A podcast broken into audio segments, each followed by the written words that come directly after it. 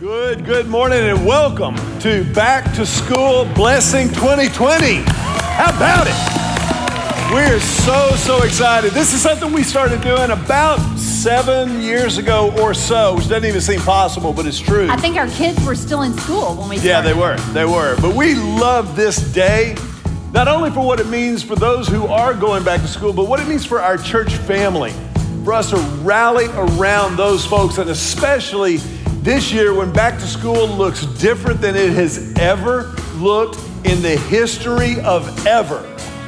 But we would love to take this time, whether you're in lo- online or in the house, we would love for all the kids who are going back to school to stand up because we want to say a special prayer for you. So just stand where you are, and I'd love to pray for you, all the kids.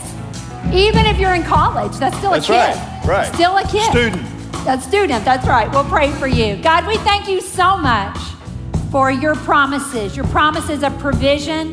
God, we thank you that you are in control when we are not. Mm. And we ask right now, God, that you hover over all these students, that you remind them of your presence, that you remind them of your provision, that you remind them that you are in control. Give them the peace, the hope, the joy that they need, the tenacity, the grit to do the work to get your job done. In Jesus' name, amen. Amen. Amen. All the students can sit down. Man, we do this every year, but I think especially this year, we want to take a special moment and pray for all of the parents of students who should be going back to school or are going back online or already are online. If you're a mom or a dad of a student of any age, would you please stand to your feet so we can pray for you and also honor you in this moment? It's unbelievable what y'all are doing. I want to pray for you, especially right now. Father, in this moment and in this season particularly, we lift up these moms and dads.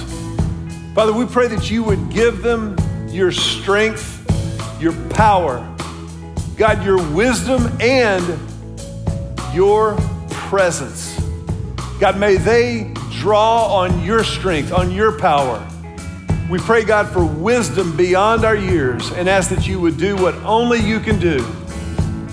We thank you for these moms and these dads, and we lift them up to you and pray your blessings on them in Jesus' name. Amen. Thank y'all so much. Y'all can have a seat. And now we want to honor and pray for anyone who works in a school the teachers, the Yeah. administrators, the decision makers. Anyone, if you play a role in any way in schools, would you please stand up? We'd love to pray for you. You know what? I'm going to give them a hand right now. Amen. Wow. We can't imagine. I was a classroom teacher, and the, the excitement for back to school was just, it, it- there's nothing like it. And I can't imagine what all of you are feeling and thinking right now. So we would love to pray for you. And if you are online or if you have, um, if you know a teacher, an educator, a decision maker, or um, anyone who's involved in schools, would you please let them know that our church loves them, is for them, and is praying for them. Let's pray for you, them right now. God, we thank you so much for men and women who choose to serve by loving and teaching our children and our students. God, we ask right now that you step in in a big way, that you give them wisdom, discernment, clarity, and creativity to do this job in such an uncertain season. And God, we ask for an extra measure of protection, an extra measure of safety and help for them and those who live in their homes. And, and we ask, God, that you make your presence known. Let them feel your presence. Let them feel your strength as they do their job to love and serve our kids. God, thank you for those who serve in this way. In Jesus' name. And everybody said, Amen. Amen. Thank y'all. Thank you so much. I I love this tradition. I do too. I love back to school. I love back to school blessing. I love remembering the kids, remembering the parents. I cannot say it enough how much our church sees not just the opportunity, but the responsibility to rally around our local schools Yeah. public, private, homeschool, all the people teaching. I hope you feel our love and our support. Again, not just an opportunity we have, but we believe it's a responsibility. So much so that I hadn't even sat down yet. I know, I noticed that. I I mean, that's how that's how deeply I feel it. I hope you feel that from me right now. I do. I just love it so much, and I think that those of us who are on the outside looking in, you know, like I said, we started this tradition when we had kids at home, and we're empty nesters now. Can I get a whoop whoop? We are empty nesters. But we still love back to school because, i- again, it, what an opportunity. We have to rally around those who are affected um, by um, everything that's going on with schools right now. Our family, though, um, I'm just going to go ahead and say it. We don't do change well at all. we don't do different. We don't adapt so quickly. We know it's part of life, and, and we try to equip our children, but um, I'll go ahead and say it. They got it from me. They got it from me. Um, I'm going to show you a picture of our kids. Let's see, this is a pretty recent picture of them from Christmas. Here we go. We have Joe, and then, um, sorry, I'm not getting emotional. That is Joe, but I'm not emotional about it. Um, Mac is the crier. But okay, we have Joe and Allison and Emily and Sylvie. Joe and Emily, you know, grew up in our home, and then our bonus girls, um, Allison and Sylvie, and they're all of our dogs. Yes. Oh, look how little nuggets they were, weren't they, at Christmas? Well, y'all, I show this picture because it wasn't long before this picture that I had informed the kids of a major change in our family. And I let them know about it. Really, it wasn't long before this photo. I let them know that I was changing the mantle decorations next Christmas. Yeah, I know, I know. It, it's, it was such a big deal that I knew I needed to give them 12 months to prepare. So I'd been talking about it for a couple of years. And that may not be enough. It may not. I will still have uh, some upset people on my hands, but I've been talking about it for a couple of years. And I said, guys, I think I'm ready to do something new with the mantle, just something different. Karen Berry does an amazing job, and she's got some new ideas, you know, that she wants to do with the mantle. And they were like, I'm sorry, what? no, no, no. Christmas means this on the mantle. And so right before this picture, actually, like a week or two, I said, I need y'all to enjoy the mantle this year because next year it's going to look different. And I know that that's a change for you. And I know that change can be hard, but I believe in you. I believe that you can do it. Guys, do you think it's going to, are you ready for it? No, Allison still says no. Yeah. Our family, we just don't do change. Well, that's true. Some of us do it better than others. There are degrees of Okay, how well we handle it. what he's trying to say is that he loves change. Is that we It's all not really for me to say, fight but- change, and he is like, "Oh my word, I love It's it." an adventure. Let's all do this together. And they Yeah. look at me like I have three heads. I try not to think it's weird. But here's the bottom line the bottom line is we firmly believe that our children, all of whom are now deep into their 20s, will survive. Even something as traumatic as changing Christmas decorations. I know, I know how that sounds, but we believe in them.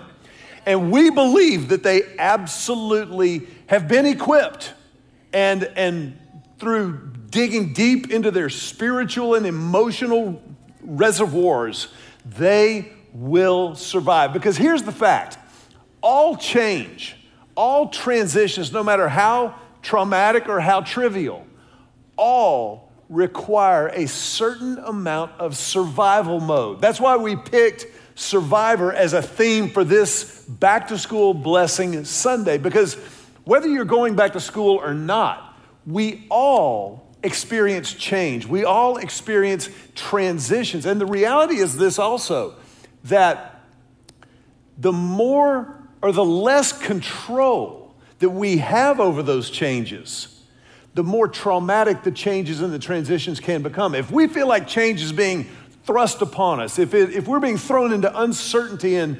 unknown circumstances, then our capacity for change changes. And it actually can really and truly throw us if we're not really careful. So today, we want to talk about obviously, we, we believe in back to school blessing and we want to honor those who teach and lead in our schools and, and those who are newly teaching and leading in our schools at home.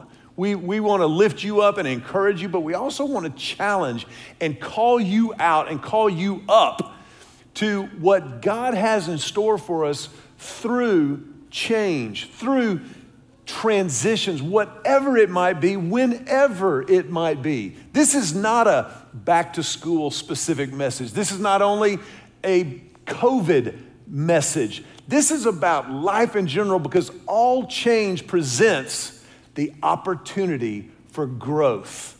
All change presents the opportunity for growth. And, really, the thesis or the bottom line of our message today is one of hope and one of power to tell you that the reality is our capacity for growth is determined by our comfort with discomfort.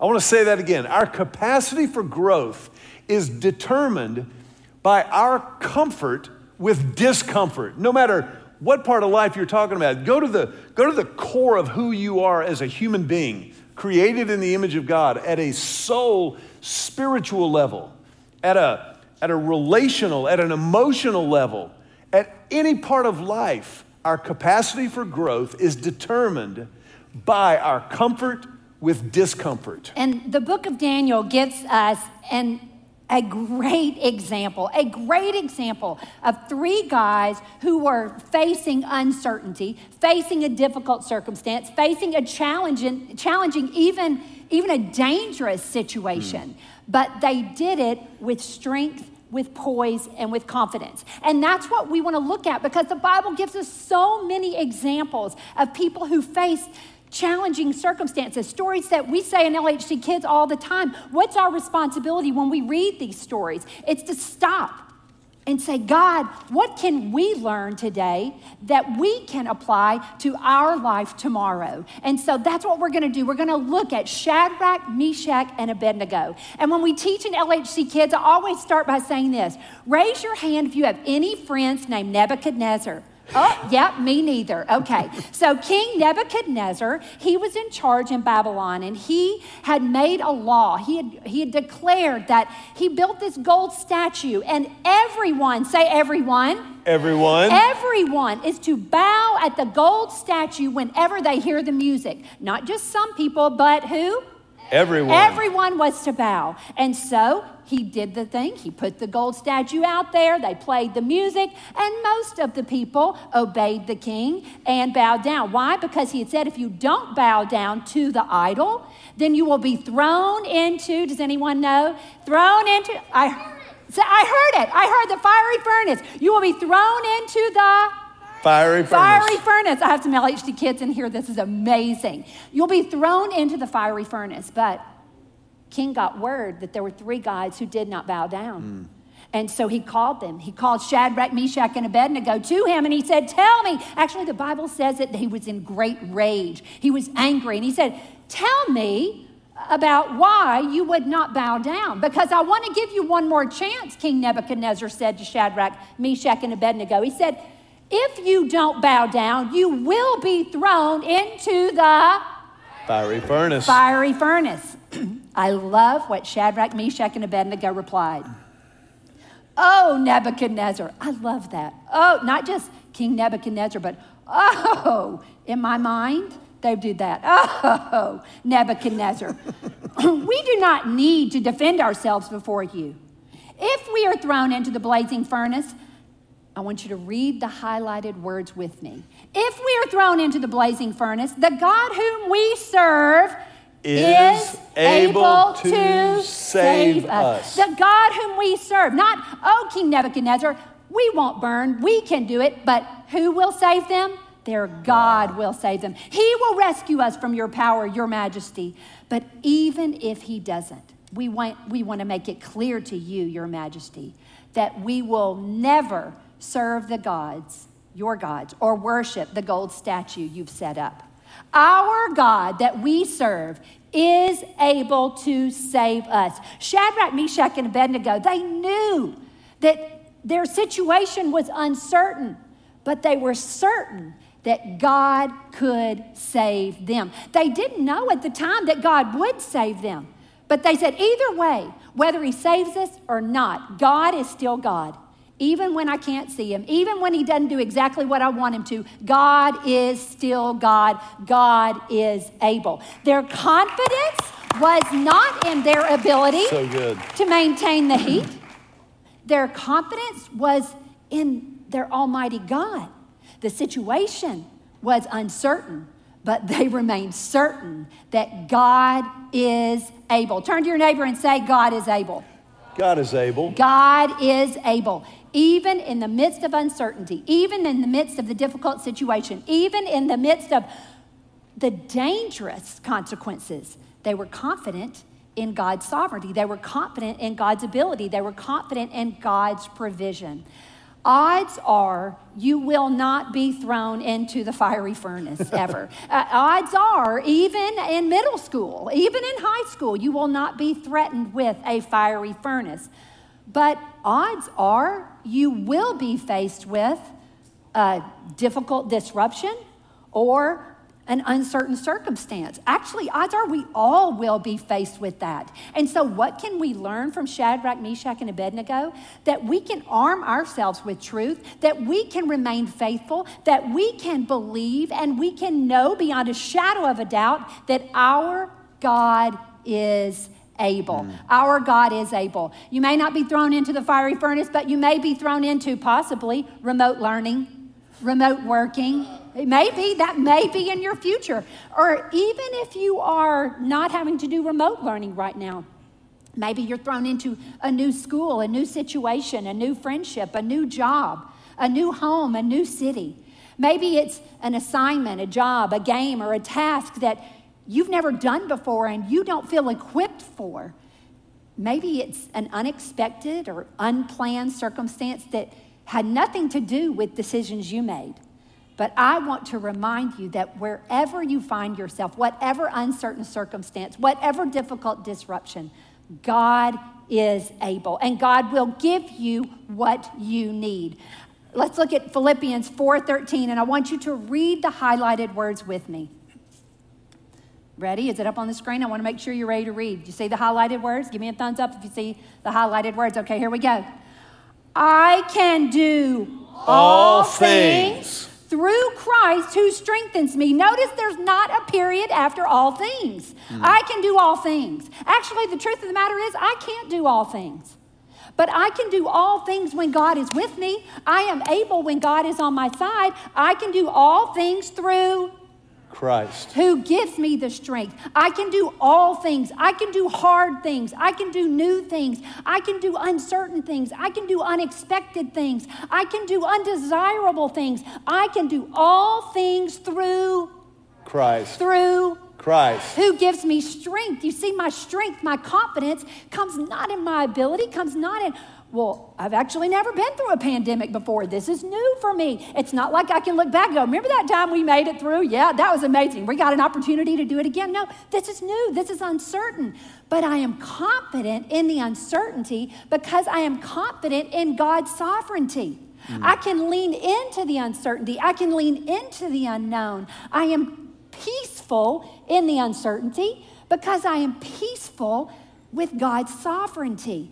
It's not about our ability, it's about our understanding of who is actually in control. I just thought about something that we didn't even talk about or plan. I'm going off the cuff right now, which is her favorite thing to yes, do. She yes. loves it when I go I know. off the change, cuff. Change, change, no. but you did a phenomenal job when our kids were small. And then I don't know what happened. No, I mean, you, I'm teasing. You did an incredible job throughout our kids' lives of even though you're not a fan of change, Julie, Julie grew up in two houses her whole life that were like blocks apart. So change is not her favorite thing, but your tone, your attitude toward change was always positive, and, I, and it was because of your faith in Christ. It was because of your relationship with God that even though you didn't know where the change was necessarily leading always, you were willing to go into change because you did trust the sovereignty of God. You were willing to lean into that uncertainty, and that made all the difference for our kids.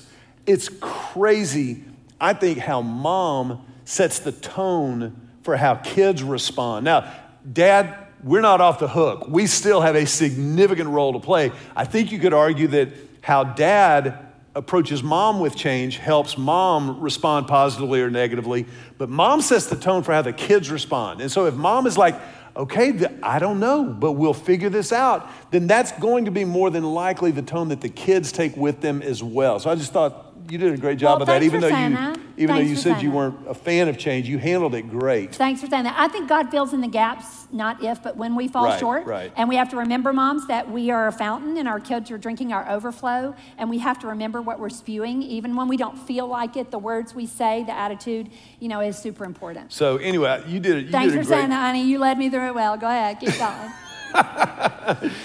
Thanks for saying that from the heart. So, um, but really and truly, all change requires survival mode. I, the first thing I thought about when we started praying about and thinking about this message was when you bring a baby home from the hospital. How many of you know that that is straight up survival mode? Can I see, can somebody help me preach that? I remember when Emily came home, she was our firstborn, but as a guy who had grown up with brothers, I remember getting home with Emily and thinking to myself, what do I do with a daughter? It was so overwhelming to me. And, and it was in that, and you do even forget about that part of it. You do go into survival mode because you're sleep deprived. You don't know what you're, you just eat whatever. Julie's dad, when he came for Emily's birth, his, he was there for 24 hours, but while he was there, he stocked our pantry and our refrigerator with comfort food. Just unbelievable. And So we, that's what we lived on for about a week and a half after Emily got home from I the found, hospital. I found frozen Snickers in my freezer for like a year later. Yeah. It's amazing. It's amazing. But all change requires survival. But I think there's something inside of every single one of us that, that doesn't want to just survive. There, there's some of you may be thinking now, well, uh, survival seems like a really low bar. I thought we were supposed to thrive. I thought Jesus said, I have come that they may have life, that, that his purpose was to give life to our life, that it would be overflowing and abundant and, and full. And that's true. But sometimes, sometimes we have to focus on just surviving in order to get to the place where we again are thriving. And that's what we're talking about. So, right now, you may not be in a fiery furnace, you may not be in a, in a season of upheaval, but I promise you, this will matter for you at some point. You will come back to this and go, Oh yeah, I remember, I remember that thing about change and transition and survival. And it's important as we go through these seasons to remember that survival is a season. It's okay to be in survival mode for a season, but survival is not a lifestyle. Survival is not something that we should be in long term. We're not designed for that. We're not created to withstand the trauma of survival mode over time. And so, just real quickly, I want to give you just some things to think about and some symptoms to be aware of over time if you stick or get stuck in survival mode. Number one, you may want to write these down just to have them as a reference at some point. Signs of survival mode as a lifestyle may include long term, spur of the moment spending. Long term, spur of the moment. Like when you bring a baby home from the hospital, you have no idea what the budget ought to be. Just if you need it, you buy it. I mean, that's you just do. But that's not a good recipe long term. Another sign of survival mode frequent and persistent anxious thoughts, sadness, or depression. Frequent or persistent anxious thoughts, sadness, or depression. Detachment from significant relationships. I know that a lot of people struggled with this, particularly during quarantine. If you go back when you know the COVID thing erupted about eight years ago in our lives, that sometimes people would detach from community. We'd detach maybe from relationships because we were so uncertain of what was going on. which you can withstand that for a little while, but you don't want to stay there. The fourth thing to be aware of is just low energy, significant tiredness over time. Sometimes we get there, obviously, but if it stays there, that can be a warning sign to us. And then number five is just an inability to concentrate, an inability to concentrate. And we can all vacillate and ping pong between all of these things at one time or another, but that's why it's imperative we have people in our lives. That, that's where community, whether it's the community of husband and wife or the community of the family of faith, we have those folks around us to say, hey, you're not yourself. And, I, and I've noticed this over time. I, I, I want you to be where God wants you to be. These kind of things can be an indicator to us that we're in survival mode. But we need to remember survival is okay for a season, but it's not a lifestyle. And so, what we want to do to wrap up, we want to give you a simple, um, some survival skills. Yeah some survival skills, some tools that you can put into place. And um, the first one I'm going to talk about is if you're in Fearless Mom, you get a snoot full of this. I'm such a believer in this activity. It's a great activity for children, it's a great activity for adults. I do it myself sometimes when I'm feeling like I'm out of control, when I'm feeling like life is out of control. Number one, recognize what you can't control. Recognize what you can't control. And this is the activity we do. And like I said, if you're in Fearless Mom, you've totally seen me do it before. It is so helpful. I love tactical, tactical. I love tactile. I love both. I love something that I can write down if you journal. So this is something for everyone. Recognize what you can't control. So you get a piece of paper, if you have a dry erase board, or if you have a big um, easel and a notepad um, then you draw a circle. Draw a circle. You can do it on any size piece of paper. You draw a circle. Inside the circle, you write down things that you can control. Outside the circle, you write down things that you, what would you guess? Can't. Can't control. control. I'll start. Things I can't control. Mac. okay, I mean, I, you know, 29 years of marriage, I've tried, I'm giving it up. He's outside the circle now. Um, only my control circle, not the circle of life. Uh, so things I can't control. But you know what? This is a great thing. I can't control others. I can't control their decisions. I can't control their feelings. I can't. I, I've tried. I've tried to make everyone happy. I've tried. I can't control their happiness. What can I control? I can control my responsibilities I can, I'm just gonna, uh, um, I can control how hard I work. I can control how much I work. I can control how kind I am. I can control so many things. I can control how I eat, how I sleep, how I exercise. There's so many things I can control. When things are feeling out of control, then it's good to look and say, Am I controlling the things that I can? Because a lot of times you say when you have a baby, when you have bring a new new baby home. You can't really control how much you sleep, but you can control, hey, you know what? I'm not going to eat just goldfish and gummy bears here. I know that that contributes to how I feel. So control what you can and then recognize what you can't control. The thing about what you can't control, this is our tendency. My tendency is to write down all the things I can control and just focus on those. And I've learned that'll get you to a certain point.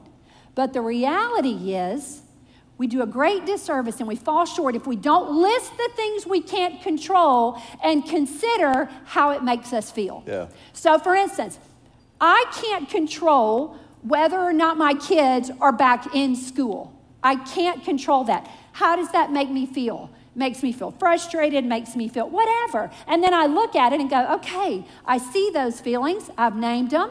I'll deal with them, but then let me get back to what I can control. Because this is what happens with me. I don't like feeling frustrated. I don't like feeling sad. I don't like feeling angry. So I just ignore that and I just focus on what I can control. It'll only get you so far. So when you're talking with your family, when you're talking with um, coworkers, other family members, you say, you know what? Let's go ahead and talk about what we can't control. We're not going to ignore that. There are some things we can't control. P.S. God is always in control. You know what mm. God controls? Everything on this paper. Everything I write, He is ultimately in control. I can do all things through Christ. who strengthens me. I can do the things I can control, and then I can respond appropriately to the things I can't control. You're not supposed to be able to control everything. And our feelings are all different. When I look at what I can't control, we all respond differently. I'll just take our family, for instance. When things feel out of control, we have Emily who quits eating, we have me who eats everything in sight. And we have Joe who throws up everything he eats, uh, literally. And then we have Allison who literally, she said, well, I said, what is your response to uncertainty? I nap and cry. And then Sylvie, what's your, I just start doing all the tasks that I can. Everyone responds differently. Mac, he just gets excited. Uh, I'm like, what is that? But guess what? You look at your feelings without judgment and without comparison. There's no wrong way to feel about it. I could go on and on about Okay, wait, wait. As a matter of fact, I have to say this because Julie won't. This, she's been reading and studying and preparing for this. This is the new series of Fearless Mom that kicks off this fall. It, I'm going to tell you something. I have, I have gotten kind of a PhD in everything that she's talking about because she's been talking about it now for months, and it's been wonderful. but I'm just telling you, Fearless Mom this fall is going to be unique and different, and it's going to be absolutely unbelievable. If you are a mom, if you know a mom, if you've ever heard of a mom, you need to be a part of Fearless Mom this It's, fall. it's all about um, uh, the title. Thanks, guys. It's not mind your own business, it's own your mind business. And it's about recognizing and wrangling your thoughts and feelings, not just teaching your kids, but yourself. I don't think y'all heard that. That's the greatest title I've ever heard in my life. Own your mind business. Julie Richard, Thanks, thanks, guys. We'll let you know how to sign up. We're working on that right now. Thanks, Mac. So, recognize what you can't control. Number two, remember who's in control. Remember who is in control. I want you to turn to your neighbor, even online. Turn to somebody close by and go, It ain't you. It ain't you. Now, this is where it gets a little tough because this is where I have to remember God is God and I am not. This is where we step back and, and, and that verse that Julie read in Philippians chapter 4, it is such a cling to pillar verse. This is a verse you can build your life around. You should memorize Philippians 4:13. I can do all things through Christ who strengthens me. It is his power. And, and every time we gather together, every time there's a sermon, you should always ask yourself the question. This is part of how you, this is how you church. How does the gospel, how does the good news of Jesus matter in this subject, in this conversation?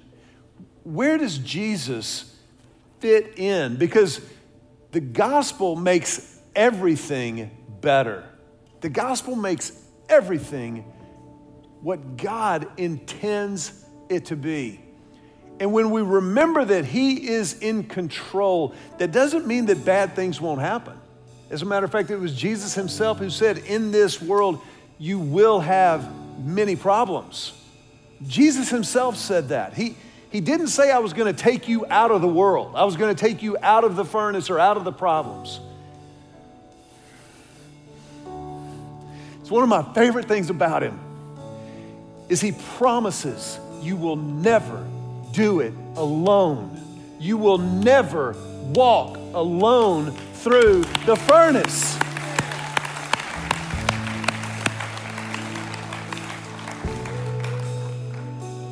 I've seen him do it too many times. This isn't something I learned in seminary.